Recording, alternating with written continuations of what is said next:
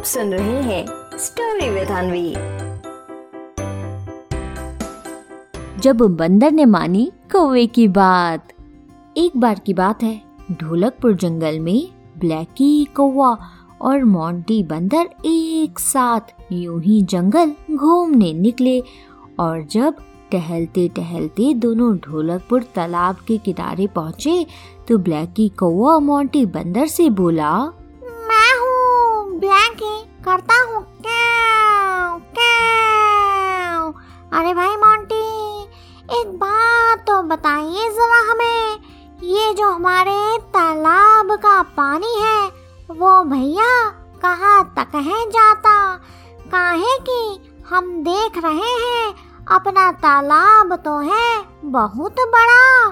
और भैया, इसमें पानी भी है खूब भरा। अब ब्लैकी कौवे की बात सुनकर मोंटी बंदर तुरंत उसे कहता है हम्म, अपने अपने तालाब का पानी अरे ये तो हमारे बगल वाले जंगल आ, आ, क्या नाम है क्या नाम है हाँ हाँ गुल्लक पुल तक जाता है लेकिन ब्लैकी भाई ये जवाब क्यों पूछ रहे हम्म?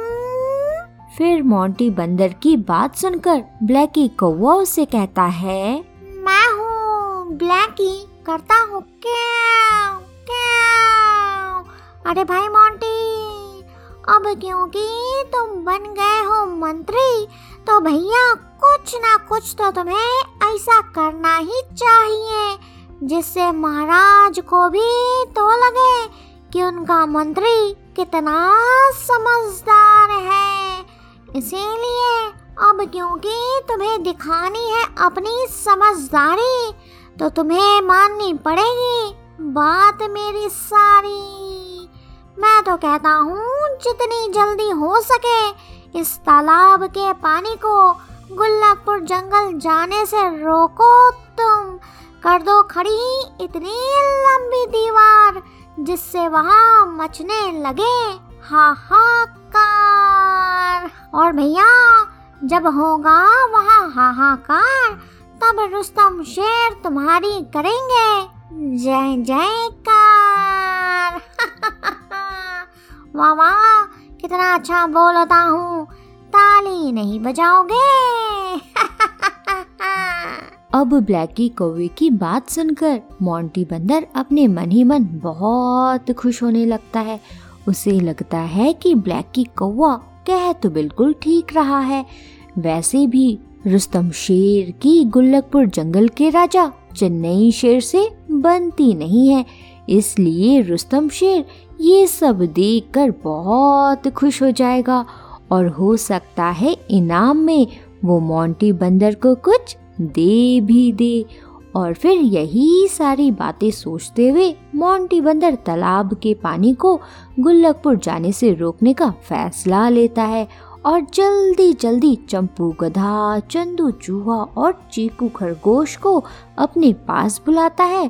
फिर जैसे ही वो तीनों आते हैं तो उनसे तालाब के पास एक बड़ी सी दीवार बनाने को कहता है।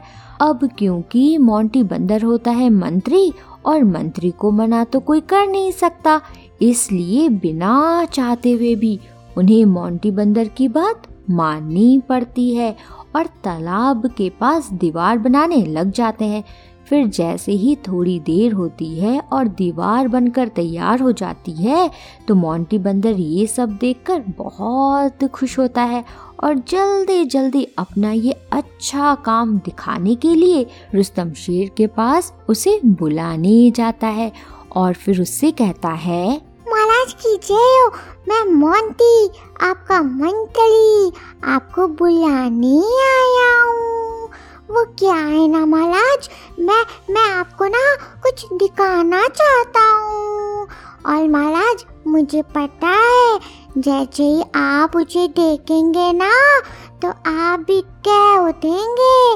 वाह मोंटी वाह, तुम तो बहुत होशियार हो। और फिर इस तरह से मोंटी बंदर रुस्तम शेर को अपने साथ तालाब के पास चलने को कहता है।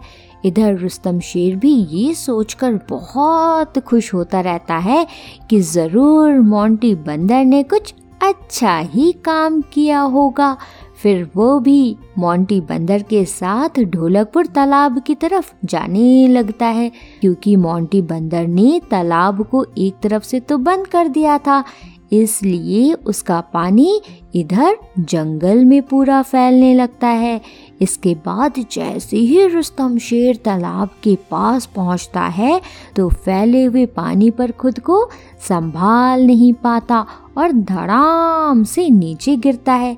इसके बाद जब जब वो ऊपर उठने की कोशिश करता, तब तब उसके ऊपर तालाब का पानी आकर गिर जाता और रुस्तम शेर फिर से फिसल कर नीचे गिर जाता। तभी रुस्तम शेर खूब गुस्सा करते हुए मोंटी बंदर से कहता है, अरे अरे भैया मोंटी, क्या ये किया है तुमने अच्छा काम? हाय हाय हाय हाय भैया, इतना पानी? बार बार मैं तो फिसल ही जा रहा हूँ। और भैया मोंटी, किसने कहा तुमसे कि तालाब के पानी को इस तरह से रोको? पहले हमको ये बताओ भैया तुम। कितना अच्छा कपड़ा पहना था मैंने। पूरा पानी में भींग गया मैं। अब रुस्तम शेर की बात सुनकर मोंटी बंदर उसे पूरी बात बताता है।